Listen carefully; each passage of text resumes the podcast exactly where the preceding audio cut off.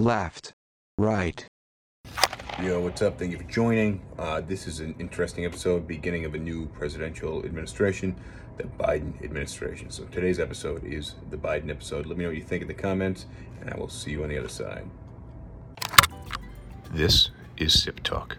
Grab a drink and enjoy.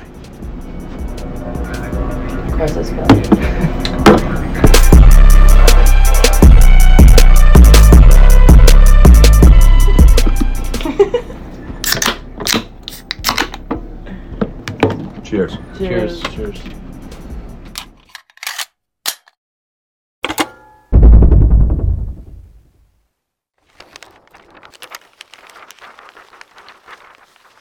I'm here with James, the Bosnian Boswell, professional accountant, professional referee, professional bartender, and philosopher. My name is Justin DiGiulio.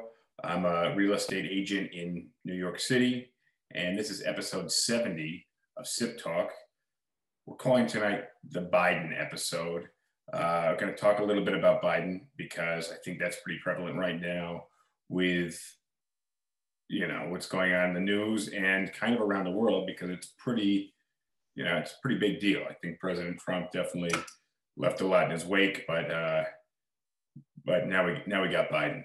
Um but before we get into this i need a drink. I'm going to open up a beer. James what are you drinking down there I'm doing scotch on the rocks tonight. uh, what kind of scotch Uh, don't remember. It's a brand that my brother brought down. Um, if I run out of this, I'll probably go to the Glenlivet Caribbean Reserve. Oh, nice, nice.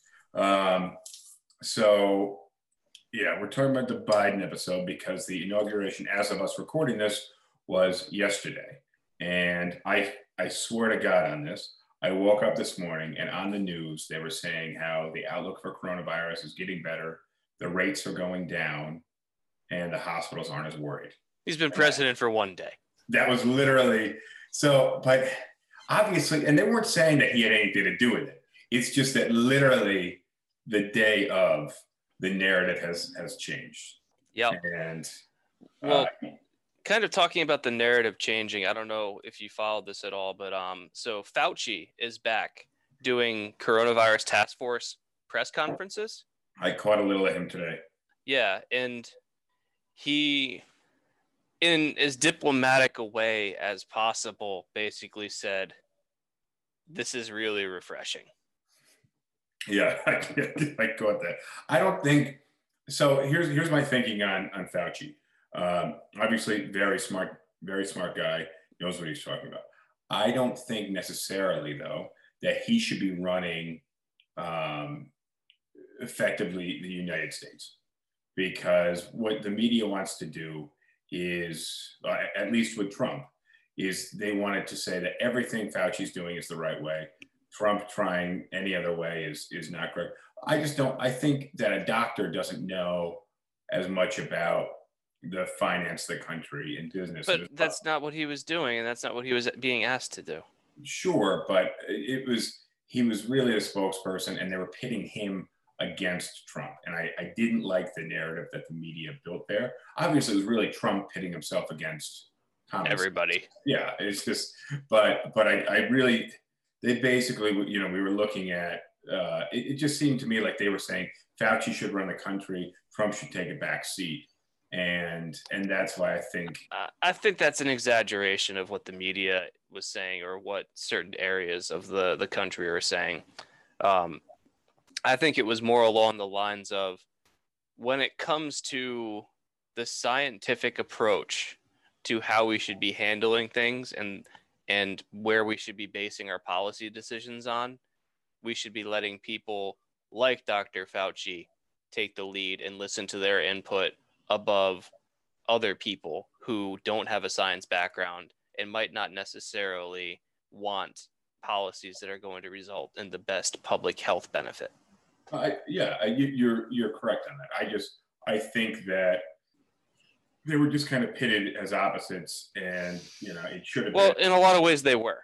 Well, yeah, it, it, yeah, they they were, and you know Fauci definitely knows what he's talking about, and Trump for the majority of everything that he says typically does not.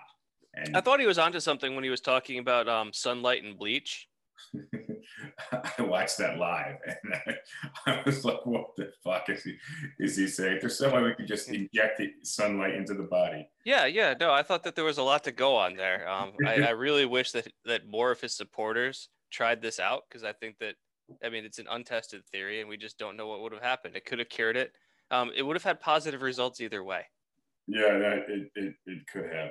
Um, I I disagreed with Fauci, kind of not the whole thing. What was it? The drug hydro was it? Hydroxychloroquine, which Hydroxychloroquine. subsequently has been proven to do fuck all.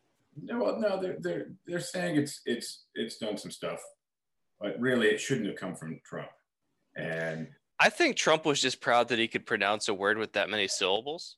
Yeah, well, that's that is a possibility too. It made him sound smarter than than he was. But I think a more realistic is that he I- and I never was able to connect the dots on this one, but that he stood for somehow personally to financially gain from hydroxychloroquine from one of the manufacturers or whatever. I don't really uh, know, but Well, it's it would not surprise me, but it's it's my understanding that there were cases that it did help. But really, what the more recent science shows that it really doesn't do anything or at times is harmful.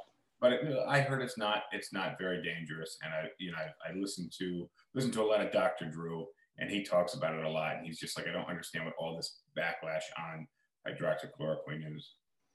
Well, But because Trump made it such a big thing, that's anything that Trump talks about becomes politicized. and that's and that that was the biggest issue with uh with with Trump. Um, But, to Fauci's credit, I think he said like, "Hey, we don't have any evidence this this works right now. Like, if we do some more trials and we figure out that it works, then great. But we shouldn't be just recommending something because like it's it's untested and one person thinks it's a good idea. So I'm going to side with Fauci on this one too. Well, fair enough. Yeah. And that's not how science works. We don't say one person. The way that science works is one person does something and gets a result, and everyone else tries to prove them wrong. That's that's basically the way science works. So um, I want I wanted to talk about uh, yeah, but basically one person doing something doesn't mean it's a success. Uh, I want to talk a little bit about the Biden agenda. Um, a couple other things. Just well, let's can we talk about the mask mandate? That basically making masks in public uh, places, like public transportation, airplanes, wherever else. They're making masks a mandate, making it law. It's my understanding. Um, okay. What I'll, I'll let you lead on your thoughts. No, I just I think I had a I had a conversation with George. You know George. Yep. Um, very Republican, and you know I got mad about the whole mask thing, and you know because we were kind of going back and forth, and he just said like it's not the law, and I you know and then you know and then I just kind of took a step back and was like, well, it's silly that it's not the law. Like it just it should just be the law. Um, this Well, let me chime in real quick there about wearing masks. This is a, I- this is not original, but I thought this put it to um, put the the issue in a really good context, where someone says basically, I wear masks whenever I go out in public, and I know that it's not the law, and I'm okay. Even if, if to those of you who say that masks are ineffective or don't work or anything, um, I say, if it turns out that you're right and that masks don't really do anything, then I'm happy to have made a small personal sacrifice because I did it in the idea of pre- protecting myself and more importantly others. So if I'm going to make a mistake, I want to do it because I was trying to protect others Right. and be a good citizen. Yeah, if you if if you were wrong, there's no implications.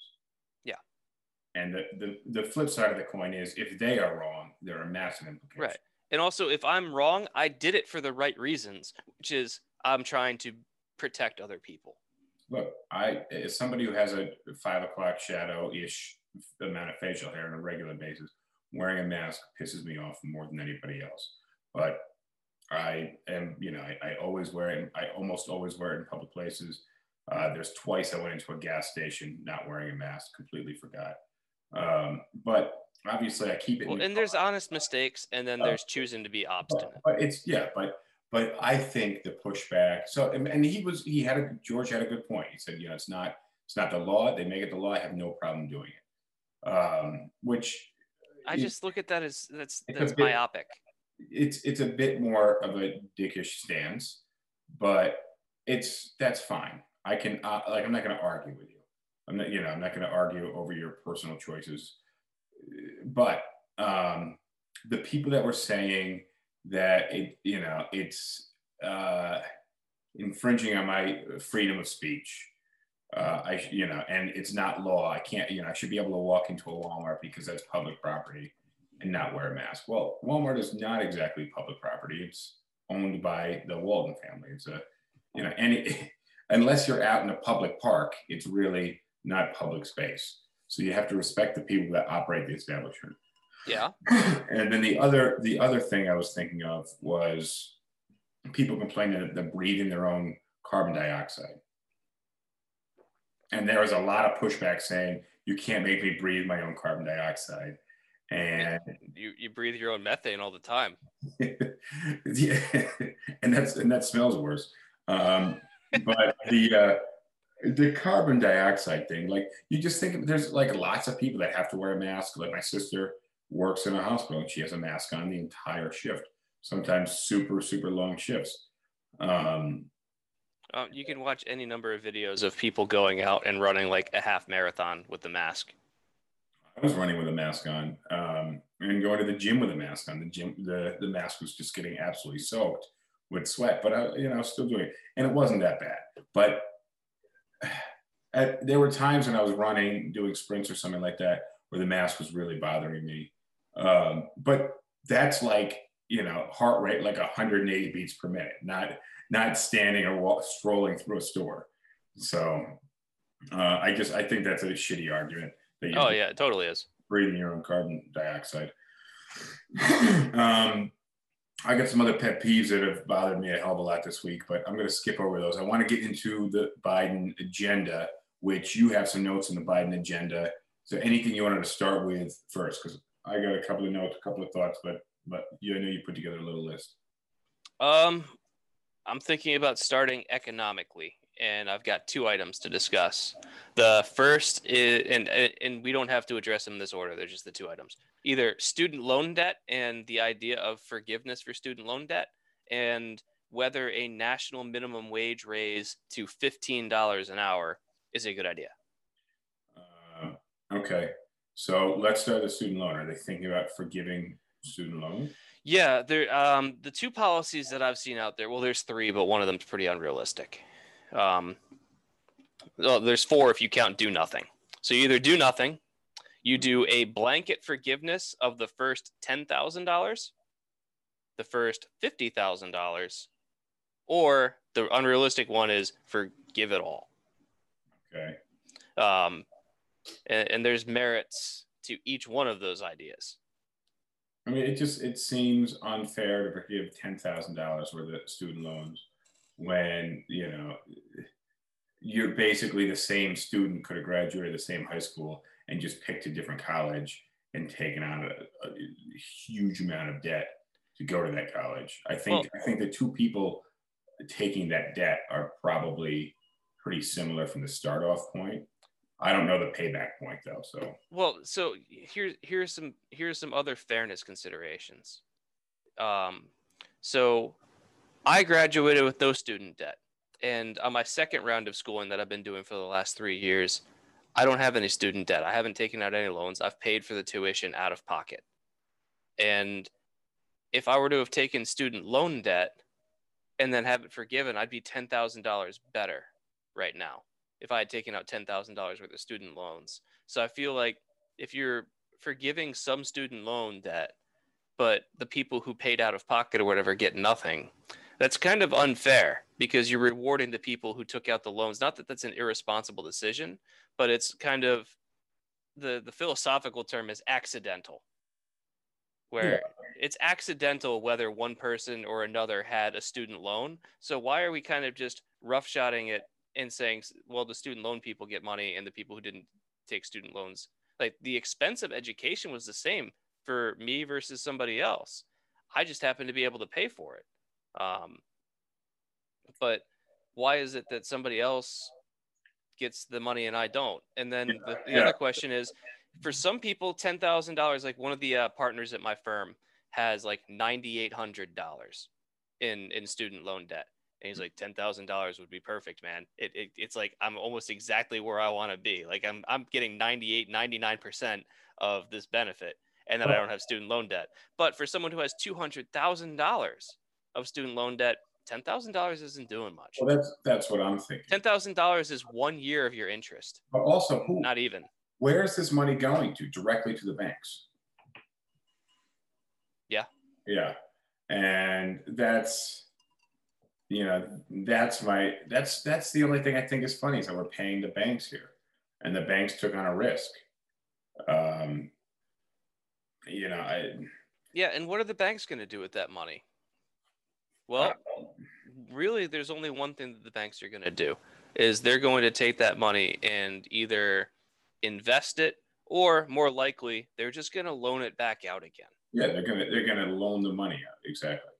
So, So I would say that if you if you're going to do this massive debt forgiveness or whatever, then you'd probably have to pair it with some kind of a program where people that traditionally have trouble getting loans from banks, I'm thinking particularly like minority owned businesses, Mhm. you need to make some kind of a program to increase capital and liquidity for minority owned businesses because if we're giving all this effectively free money directly to the banks sure the students are de- are benefiting because they have less debt but the banks are getting the money.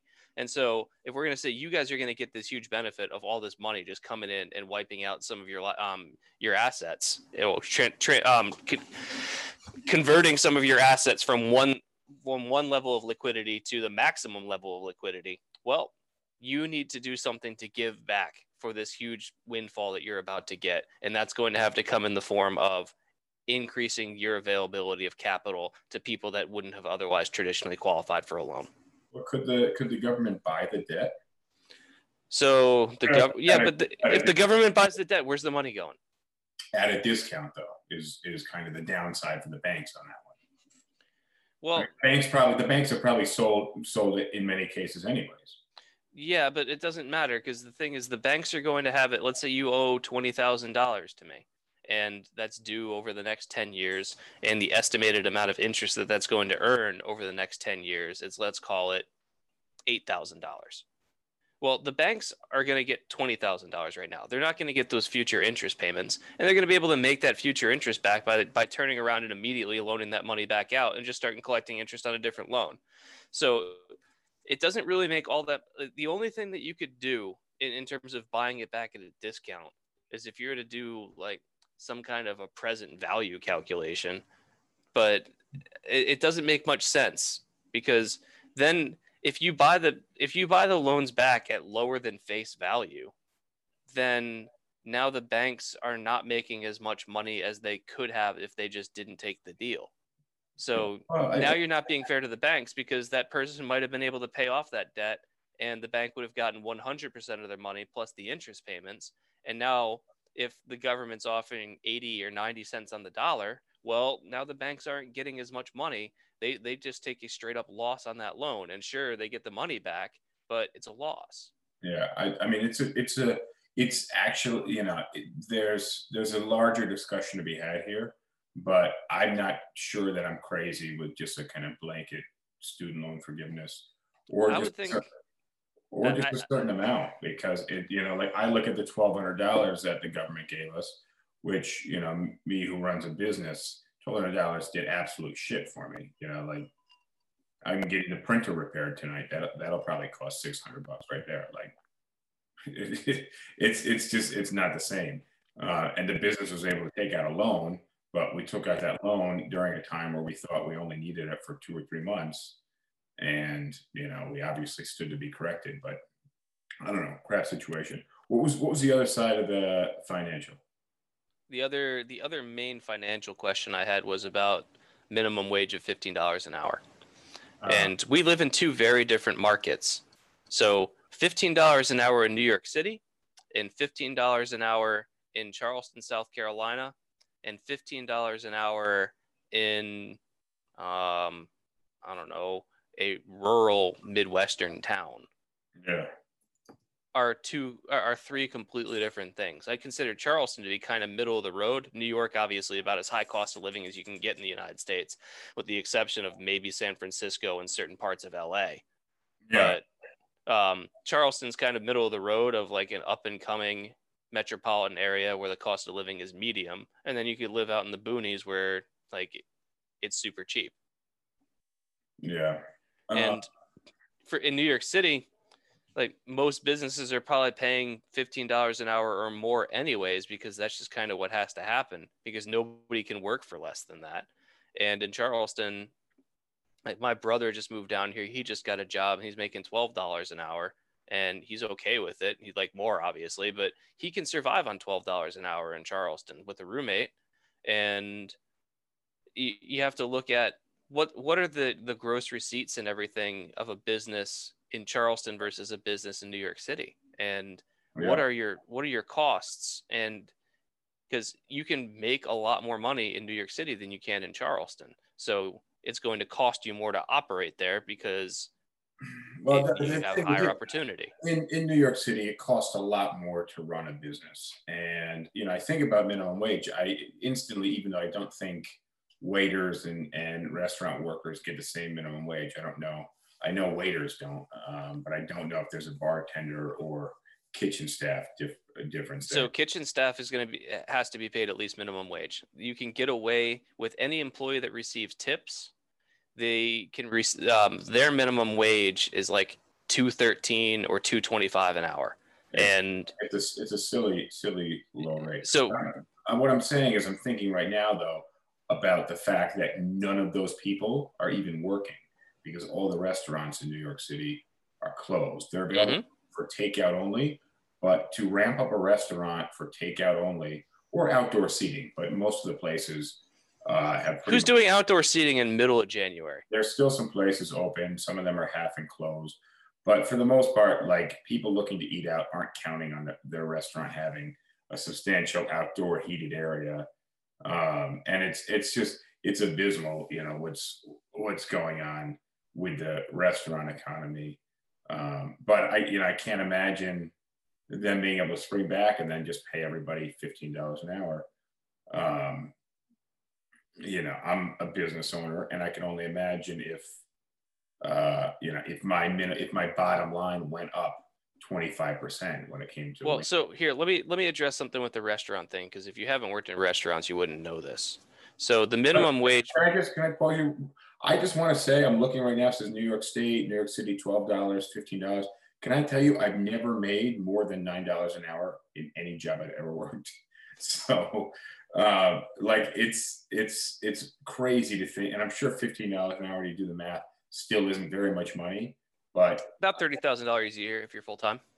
but still, like you know, I I uh, you know I've never made that much money, so so it's wild. Sorry to interrupt. Go All right. So when you talk about a minimum wage of twelve dollars an hour, fifteen dollars an hour, and its impact on restaurants, so if you are a tipped worker, you could still keep that two dollar and thirteen cents minimum wage because as as long as your tips, your declared tips, bring your your wage, your effective wage above whatever the minimum wage is, then the restaurant don't doesn't have to pay you anything more than the two thirteen an hour.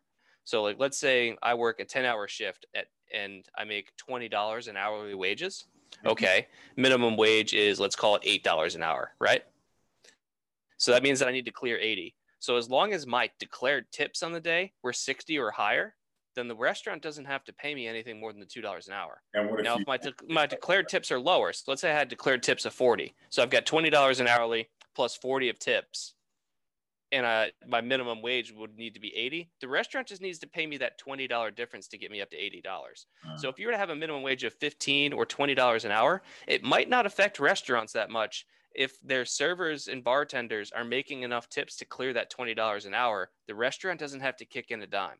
well, that, I guess you know that's interesting. Doesn't apply now because nobody's working restaurants in New York City. Obviously, I don't know about the rest of the country. I just I just want to continue to focus on how shitty New York City is right now, and why I can't imagine why anybody would want to move there and work in one of these jobs. Well, you're really promoting your business right now. No, it's it's. I, I'm just like they- they've just they've they've sh- the gov the local city government has made it such a miserable place to live. Um, I don't like literally. I've been walking through the same to the same subway uh, and from the same subway a couple times a week, and there's just people uh, yesterday just standing in the middle of the hallway uh, doing some with some needles, probably pulling some heroin. In but they were standing. They weren't like crouched in the corner or laying down on the ground. They were just standing up, putting shit in needles. They're gonna poke it into each other, some shit. Today, I saw somebody just smoking some shit underground in you know in a subway tunnel, and I'm just like, I've never seen somebody fucking smoke a cigarette without getting in trouble. And I, I you know, on my way in, there was no police. I passed them, no police. I went up to the subway platform, no police. And you know, half the time, even if there is police, they're not going to do shit about it. So it's Where are, are you supporting Andrew Yang for mayor? uh, so another interesting. I know we're supposed to be talking about Biden, but I'm curious. Uh, I don't. I don't. I don't follow city politics super close. I know Andrew Yang is running. I think that's actually really exciting. Not a huge Andrew Yang fan, but I'd like to see him. I'd like to see him compete a little bit more. He didn't. He didn't really have a great shot at the presidency. He didn't get a good shot. He wasn't given a chance. But but yeah. But I'd like. I'd like to see. I'd like to see him on the mayoral stage. And I'd like to see who's running against him. Obviously, if I think there's somebody better running against, you know, against him, I'll, I'd probably go with the other person. Duh. But if it's somebody like the last election with uh, De Blasio and Joe somebody, it would be an easy Andrew Yang vote for me. I don't know about the rest of the city. I, I'm, I'm doubting the entire rest of the city with who they've elected lately. So All right. Um, you know what I want to talk about for it, it, let's get as you pointed out, let's get back to Biden a little bit. Um, back to Biden. Yeah, because we've been talking about Biden all of about three minutes in in a 35 minute podcast so far. Yeah. So, um, so I would talk. I want to talk about just like the tone of Biden's first two days in the way that he's addressed the nation, the way that his press conferences. He's he's already had one or two press conferences, and the difference that that tone, uh, tone of conversation. I wrote three words next to it: honesty, openness, and transparency. And I think most of the conversation that he was bringing up was how many people voted for him and how the inauguration turned out and how many people tuned in on TV, how many people were there, and really how great he is, right? hmm Yeah, no, especially his TV ratings. That's he wouldn't he wouldn't shut up about that. Who the fuck cares? That's literally all. I I- was I was going, you know, I was looking at uh, kind of juxtaposing the two, and obviously, you know, you're not going to compare. Trump had a, a terrible turnout on on inauguration day. Yeah, And but look at Biden had a worse turnout. Like, why are why are we not talking about how terrible Biden's turnout was on inauguration day? But but we weren't talking about how terrible Trump's turnout was. We are talking about him telling everybody how it was a record turnout. Which is just like and you're just like right off the bat, like this Yeah, is- and then and then like yeah, this is like two days in where someone's like, "Hey, we've looked at the pictures or whatever," and then Kellyanne Conway came up with the phrase of the year, which was alternative facts. yeah, she's, she's That was two days in, and the administration was like, "Yeah, well, those are alternative facts." oh man, that's wild. That's wild. She her daughter is on social media and on TikTok. and She's looking to be like emancipated. yeah, she has made Kellyanne Conway's life a living hell. Uh, and it- it's right. just wild. So okay, right, right, yeah, so uh, like the, just the tone of the conversation. Talk about how it feels different to you, because I think we can both agree it is different. Well, because to me, it sounds like Biden is talking to people, and Trump was talking about himself, just talking. It's just it wasn't directed to anyone. Uh, you know, like I could go in a room and just start talking really loudly. Some people will choose to listen. Other people will be like, "What the fuck is going on right now?" Um, but uh, yeah, I mean, I I would say that he's talking about he's he's really trying to um, it's it's just wild that Trump came in saying everything was fake news, but that was like that was his plan, you know, and he and he created all this fake news, which was it was wild to witness, and then you just you're watching these people believe shit just because someone says it, which is, you know, I guess I was thinking if I was going to drop this line, in the podcast this morning, my, my ride into to the office. But Just run with it. I, I mean, I, I, I feel shitty saying it. Uh, and obviously, you know, I, I grew up religious, um, very Catholic. But Trump's base is vastly uh, very religious people, from uh, the you know from Jewish to Christian, obviously mostly Christian. But the thing I dislike about religion is they teach you to have faith blindly and just be uber trusting and not question anything. And they call it faith. And faith is something that I don't live my life by because it's never gotten me anywhere in my life. Um, You just didn't have enough faith. and that, and that would be the counter argument to it. So I just had to be proactive. You know, if I wanted something to happen, if I needed a good job, I wouldn't just say I'm praying for a good job. I would go and look for a good job. But this, my, to to make it a more concise point, blindly believing things that you hear is probably at the core of religion.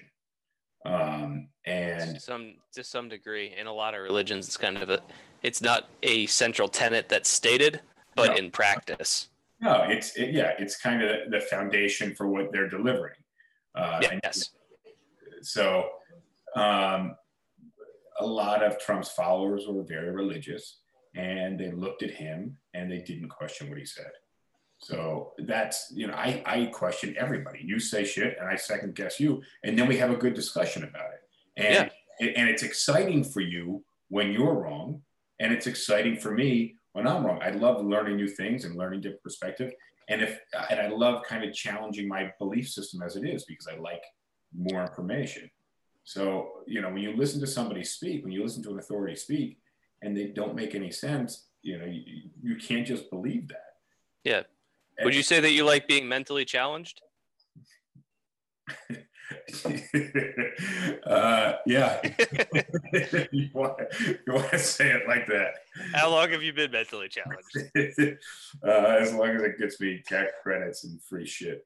Uh, you um, do well wear a helmet pretty regularly. I, I do. I have not been on a motorcycle in months. All right, back to Biden. Back to Biden. Okay, so just to, to- uh, I think so. I listened to a little bit of his inauguration address. I wasn't able to catch much of it because I was super busy at work, but I think just the way that he talks is, is kind of calming and reassuring in a way that I don't think we ever got from Trump. Where he talked his language, like uh, the thing that got to me that I, I really liked was when he talked about how his whole soul is in it.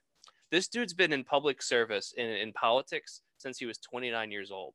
That's 40 years. This has been his entire life. And he's also, he's old enough to know that this is probably going to be the last thing of significance that he does.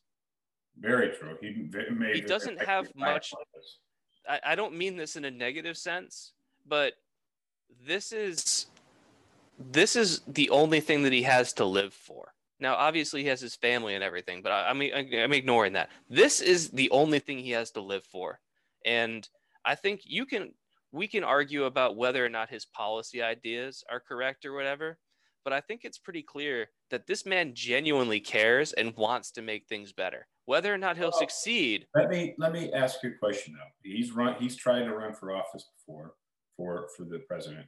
Uh, 1988 failed. and this and i'm just making the converse argument here is that maybe maybe this is just on his bucket list Um, but i believe what you're saying i truly believe what I, you're saying. I, I, yeah, but I, I just listen to the way he talks, and when he says "my whole soul is in it," I just look at it as like this is this is his last act. This is how he's going to go out.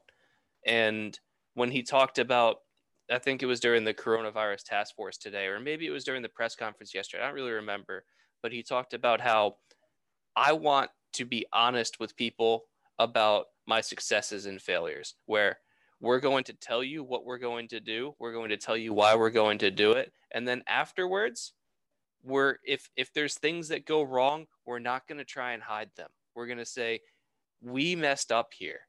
I this is I what like- we want to do better I yeah, I caught I caught those lines, and I, I and that that to me is really important because we haven't gotten that for four years where if we messed up it's somebody else's fault or that didn't happen or, or that's fake news or you're just trying to make us look bad. But no every our, our, our ideas are perfect and i don't know what you're talking about. And that gets really old really fast. Yeah yeah no and it and it, and it did. And, and i wasn't surprised that it happened. I was very well prepared for it to happen but... i don't think anything about what happened in trump's presidency was a surprise i think he, like there, there sure there are specific events that you wouldn't be able to predict but if you were to say here's the tone of the presidency or whatever i, I think that you could have nailed that before he even got elected. Yeah i i, I think very much so as well. Um so so I, I i don't know. I find the tone refreshing where he, he's willing to treat people with respect. There's a humility about him, and these are not my words, but I remember back in the summer when, when it was like right after but it was clear that Biden was going to be the nominee and everything. Mm-hmm. Jon Stewart was on talking with, I think, Colbert, and I love Jon Stewart. And he was talking about how during the primaries, Biden wasn't his guy. He said, I was always in the Sanders and Warren camp. I identify more with their politics. I like them better. But now that I think about it, with the pandemic and all this stuff that's happening in this country and the divide, and I look at Biden as a person and I look at his personal history, specifically the loss that he has suffered of losing his first wife, of losing his son. And this is a man that has just kind of been sculpted by by grief and loss.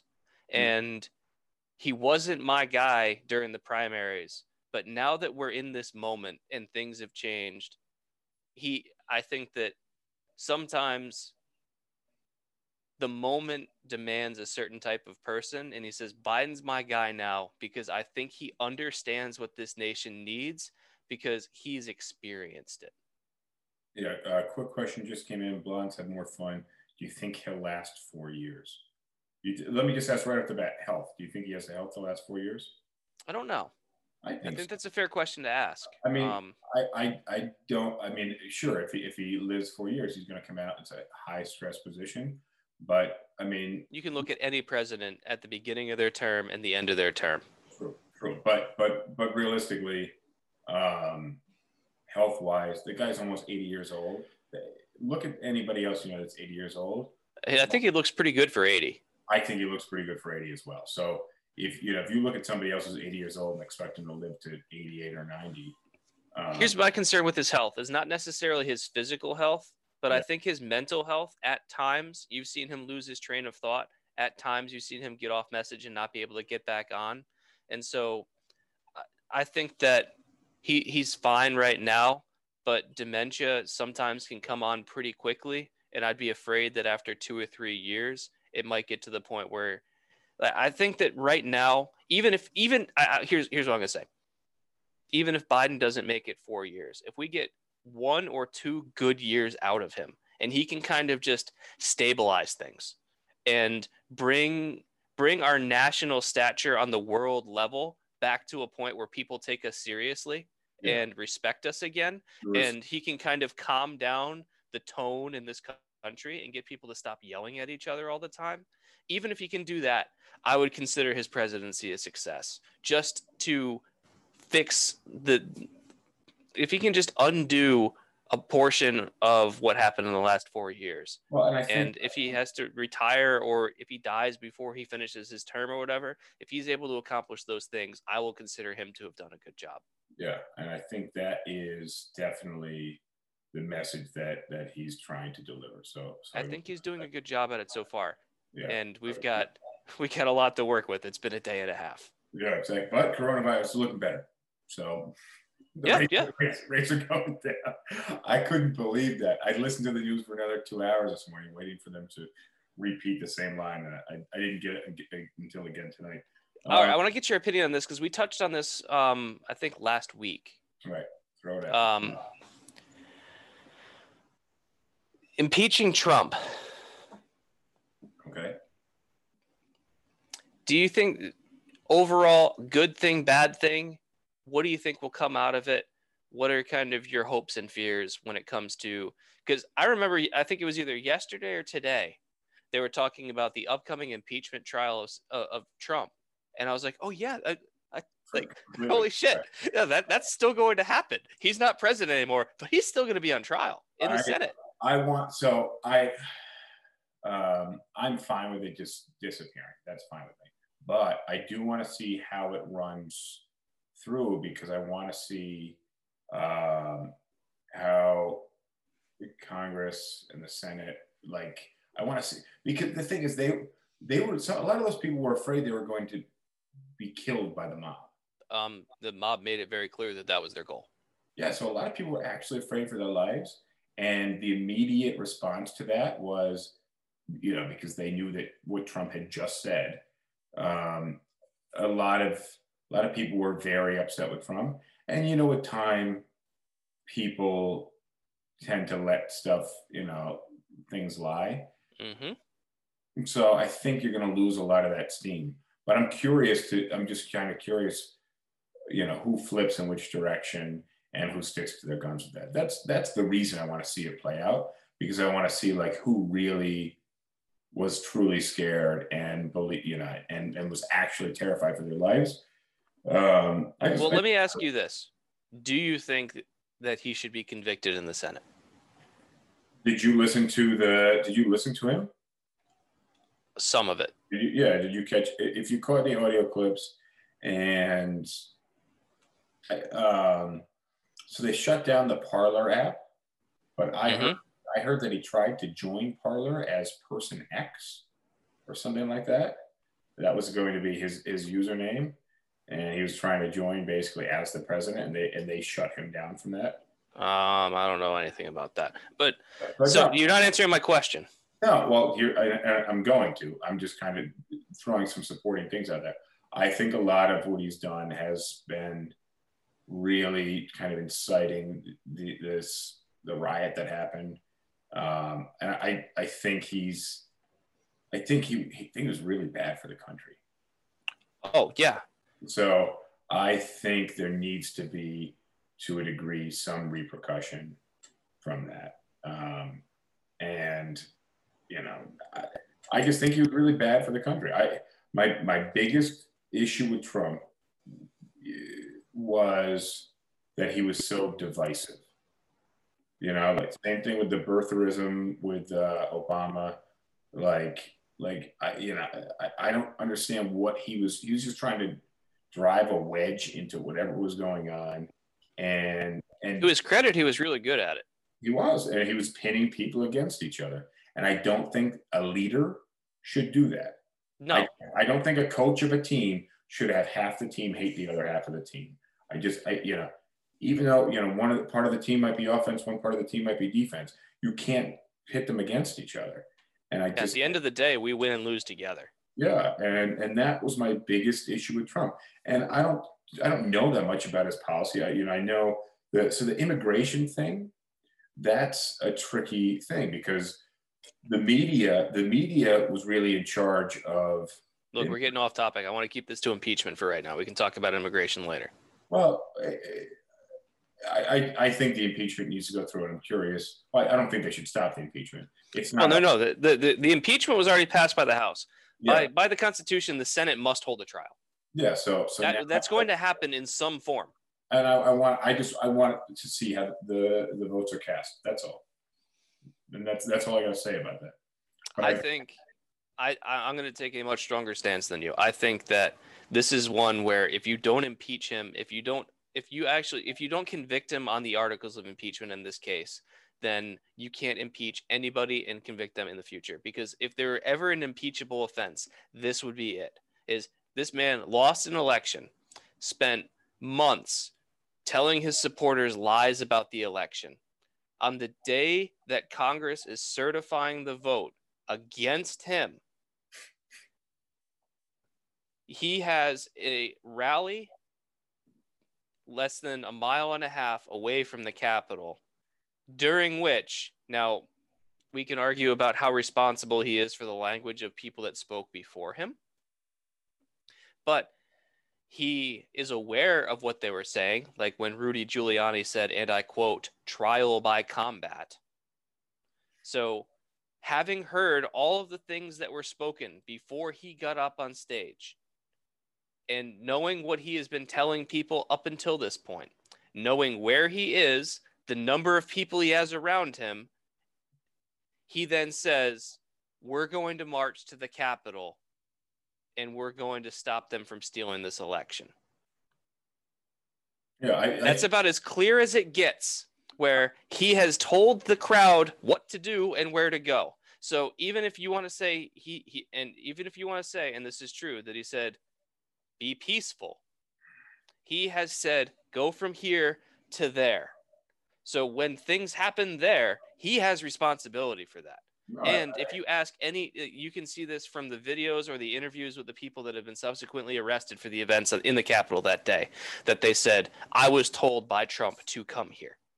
yeah, no, I, you, you, It- you don't, it, this is not one of these ones where you need like one of those like push button maps with the cloth and stuff to connect the lines and everything to say, yeah, it gets, no, this is like one button here, one one button everything here. else, Yeah, yeah and, and you draw a straight line and you say this happened this happened. We don't need to worry about how we got there. It's easy. No, yeah, not going to convict a, pre- a sitting president for inciting a riot with the intent of overthrowing an election that he legitimately lost. Then So you can't convict anybody for anything ever again.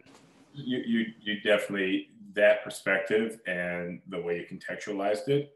Um, I, you know, I, I, I like how you said it, and yeah, I think, I think he should be impeached, and you know, obviously he can't be removed from office. He's out, but there's a lot of other things that come with being formally impeached. Impeached. Um, what did the comments say uh, oh, I, I haven't been. Uh, you know, we we have viewers from both sides, so we have people that watch from different countries. what do the commenters have to say to what i just said Well, uh, needs to accept his loss because he caused a riot. I don't want to get too too much into it because we get comments coming from both sides. But for the most part, a lot of people agree. I agree. I agree. I agree with that. Trump was bad for everybody. He lied for four years. Yeah, I mean, it, it- most people are on that side. A lot of people, you know, probably a, a little quieter because the person they liked is gone.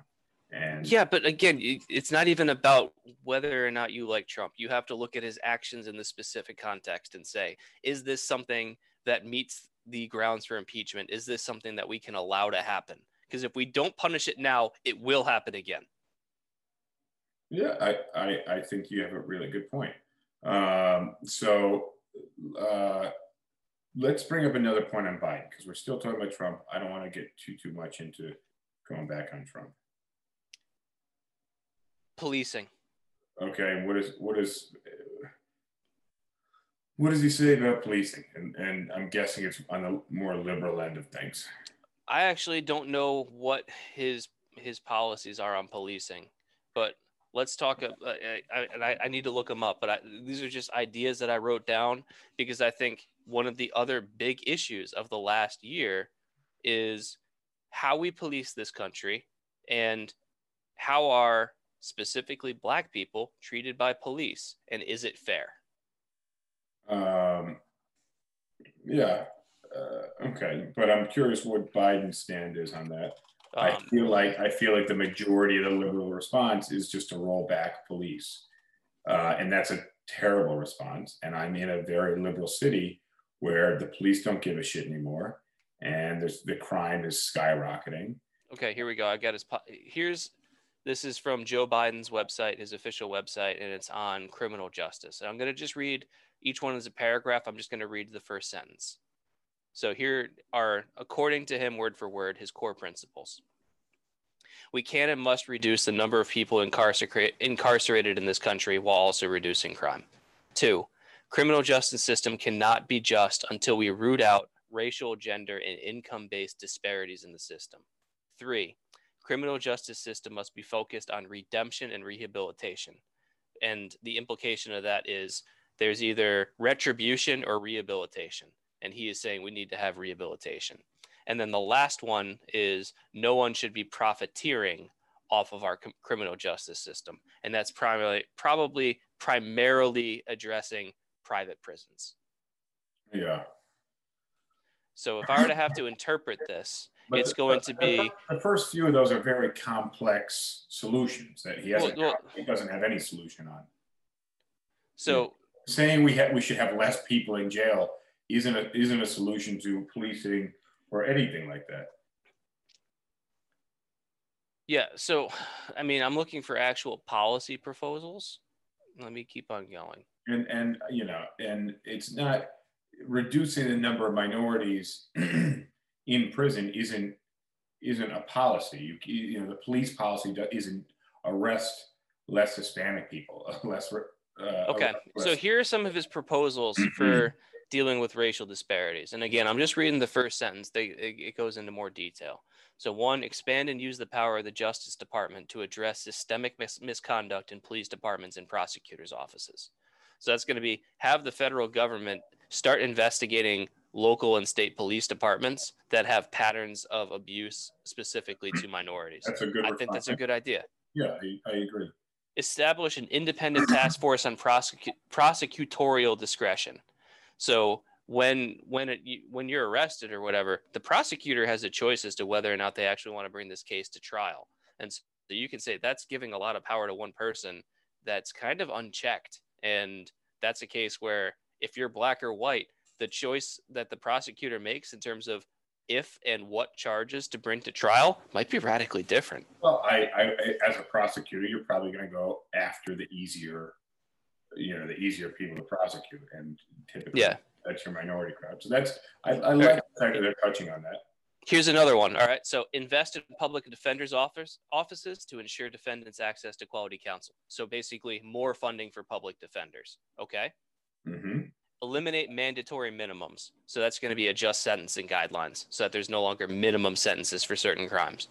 Um, end once and for all the difference between the way that crack cocaine and powder cocaine are punished.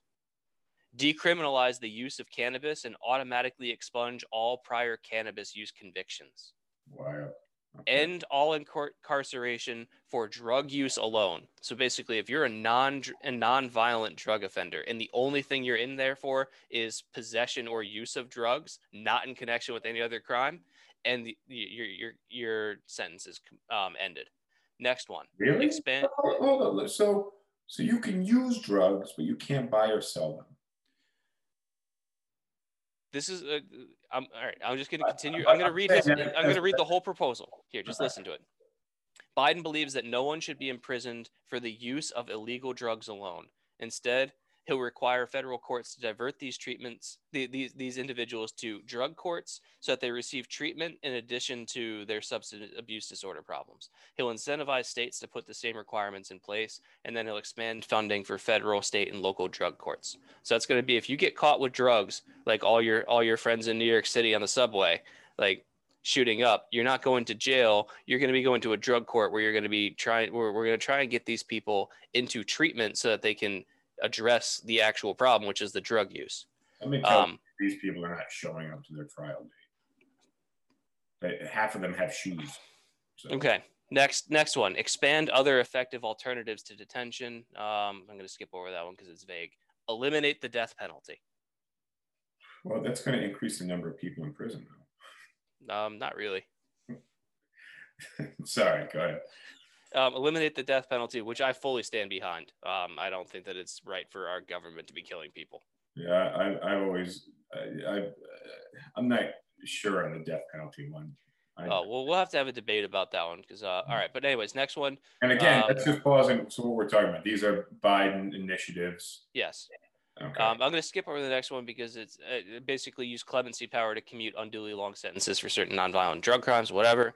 End the criminalization of poverty. Subtext is going to be ending cash bail and stop jailing people for being too poor to pay fines and fees. okay, but, Um, but this, so the end it uh, end criminalizing poverty. So what, what does that have to do with homeless people? And- well, and people sleeping, you know, in the street. well, the argument would be that homeless people sleeping in the street is not really a crime issue. Sure, and I'm I'm I'm not saying It's an issue for sure, but is that a crime issue or is that something that we can address other ways? but, but they're not touching on that. You know, Well, I haven't finished reading all of them and I closed out of the browser. But the Okay. point is, Actually, yeah, I saw I saw the window closed. Uh, so I got a I got a good comment I want to read. Uh, on the police. Is it is that cool? I gotta scroll back up. Of course, yeah. Go ahead. Um, Corey Wilson says, so I'm actually former police spokesperson, civilian, black, liberal. The defund the police stance is flawed. Many officers agree reform is needed, but departments have much tighter budgets than people know. Um, but police culture definitely needs to change. Uh, but I could go on forever about this. So, yeah, Can I respond to him? her, yeah, sure. Oh, sure. So I think that the the defund the police movement is severely mismessaged Yeah, yeah. because I don't think that.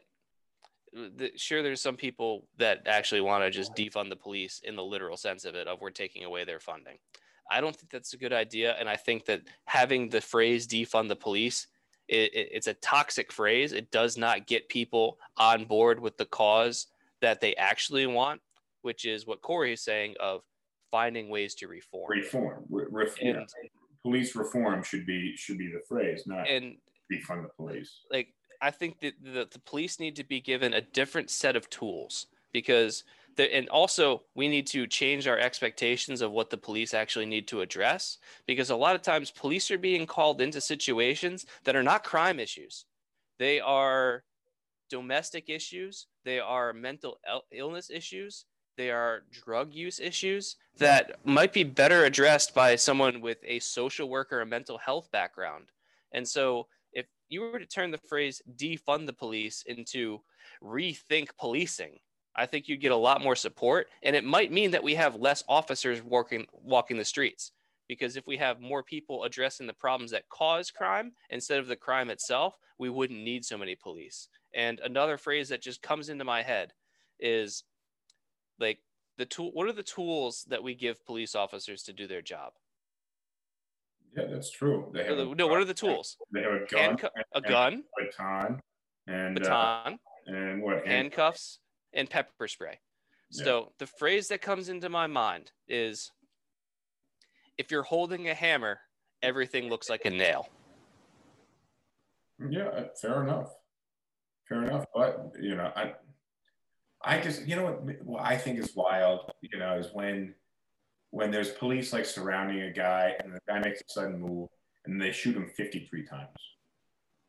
Like that seems wild to me. That they're shooting this guy. You know, like somebody should just take a shot in his fucking thigh or something. Mm, that's a bad idea. Well, but shooting him 53 times, I think is fucking wild. Mm, you have to understand the idea is if you now this is the ideological approach. The ideological approach is that if you are going to be firing your weapon, you are intending to kill the person that you are shooting. If you are not fire if and you should not be firing your weapon unless that is your intention. Well, then So- you're stopping somebody that you know that that might have a gun that's 30 feet from you. So if if you genuinely think that they have a gun and they're going to pull it on you, then you better be shooting to kill. But shooting someone in the leg is that that's not appropriate. First of all, like it's not really going to work because they can still pull the gun out. And so yeah, like I can understand shooting somebody 53 times because the idea is if we're shooting it's because you're not supposed to be living after this. Now, the question of when they make the decision as to when to shoot, that's the issue. Not what happens after they shoot. It's why did they shoot in the first place? I, I just I watched this video. This guy, clearly crazy guy, apparently broke into his girlfriend's house or something. But he just had his hand behind his back, and the police were following him, following him, and and they're like, "Don't do it, dude! Don't do it! We don't want to kill you." Um, and then the guy just starts counting down from five, and then whips his hand out from behind his back and gets shot 36 times. So that's one where, Well, the guy was asking to be killed, basically. But Yes. the fact that he had been shot I, so many times, uh, you know. so how many officers were there? Um, I don't know, five or six. I literally. Okay, just so if there's five or six, do you know how long it takes to unload six rounds from a from a semi-automatic pistol? Yeah, probably uh, four or five seconds. I don't know. No. Less, more. If if you are a decent shot, you could probably squeeze off three to four rounds per second out of a pistol. Uh, Well, you know. So to get to 36 shots, that takes two seconds times six officers. Uh, Well, yeah. I don't know. I, I just got a notification that police just killed an armed man in Manhattan.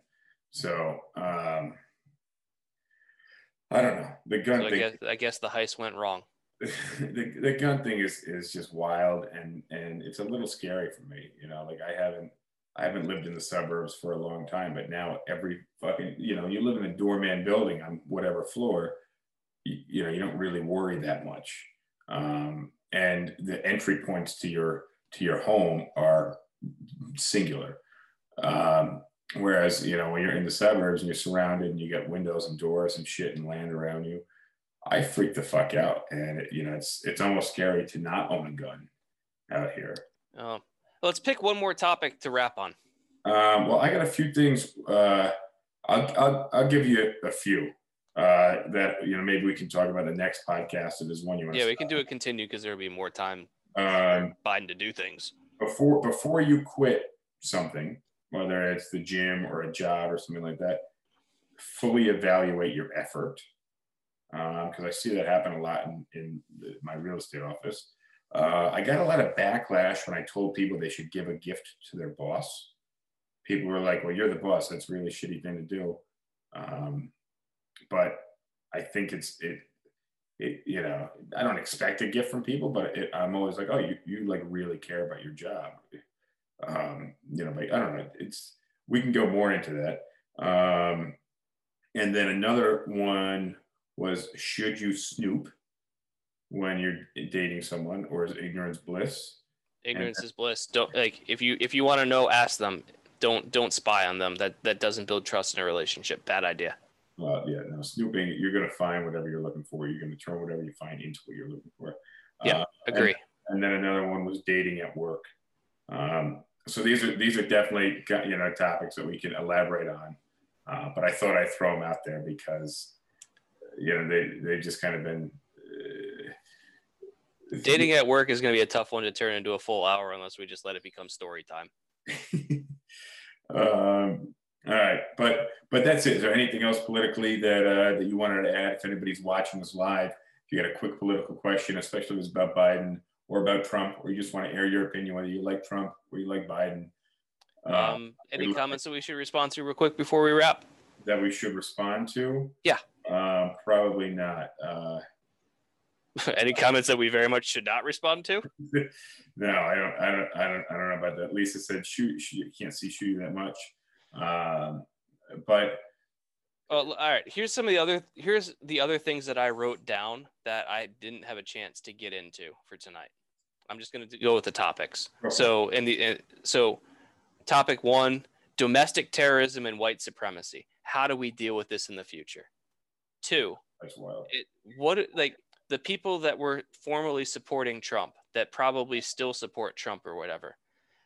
One, what is their next move? Where do they go from here? And two is how do we as a nation try and kind of deprogram the cult-like thinking that Trump en- eh, eh, engineered, and how do we kind of bring them back into the fold of America and democracy?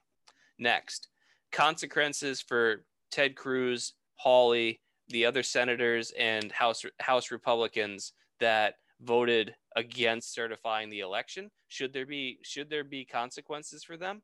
And if so, what should they be? Um, what are going to be the changes in our approach to to COVID in this nation? I know we touched on it a little bit with the the mask mandate. Another one is going to be um, foreign affairs and kind and I use the term interventionism of what kind of a role should we play in the world and should that change? How was it done in the last four years? How has it been done in the last 20 years? How should we move forward with that? Um, tax policy changes. How are we going to address our national debt which has exploded by somewhere between like three and four trillion dollars this year? Oh shit. So, w- like, we are going to need to pay for this at some point. So, what are we going to do in terms of how we tax and how are we going to make that fair? Mm. And should there be consequences for now former officials of the Trump administration? That's that's some good stuff. Uh, I got I got one more I want to add, and Yeah. and then we'll we'll sign off here. Um, this may seem a bit far fetched, but think about it. Um, a new American flag. because right now, when I see an American flag, to me it screams Trump and racism. And I, you know, I would be afraid to put an American flag outside of my lawn because I know it would turn people off. Okay, so if you're gonna have to redesign the American flag, very quickly, give me a description of what it looks like. Fucking a. Um, I have. It definitely wouldn't be a. a have you seen the black American flags that they have? No, but come on, give me something here because I got an idea in my head. I have I have absolutely nothing. But I'm just telling you, like it's almost an opportunity. You know, at some point it may need to be changed, especially if we're looking at like incorporating some states or commonwealths or territories or Puerto Rico or whatever. Um, but I'm just telling you, the American flag right now does not is not a united feeling when you see that flag. Here's my here's my American flag to unite the country. In the very center of the flag is a monster truck. Standing on the hood of the monster truck is a dude playing a heavy metal guitar. The surrounding of it is a baseball stadium, and a guy is hitting a home run over the monster truck. The monster truck is jumping in the air over a series of cars. Uh, I think I don't know how you can't get behind that. I think you're gonna get the same the same crowd that already likes the the current one. uh, on that note, I think we should sign off. So, uh, James, I will talk to you next time. Everybody who's live, thank you for joining. We will see you next time. Subscribe to Sip Talk Podcast. Look it up. Audio podcasts, Spotify, Apple Podcasts, YouTube. You can watch us in video. Thank you guys for joining live and for participating and sending questions. We'll see you guys soon. All right, laters. See ya. Yo, you made it to the end. Thank you very much for joining us. Uh, I genuinely super appreciate you listening and watching. So thank you for that. From my heart, truly. Thank you. I like PBR. I just got priced out of it.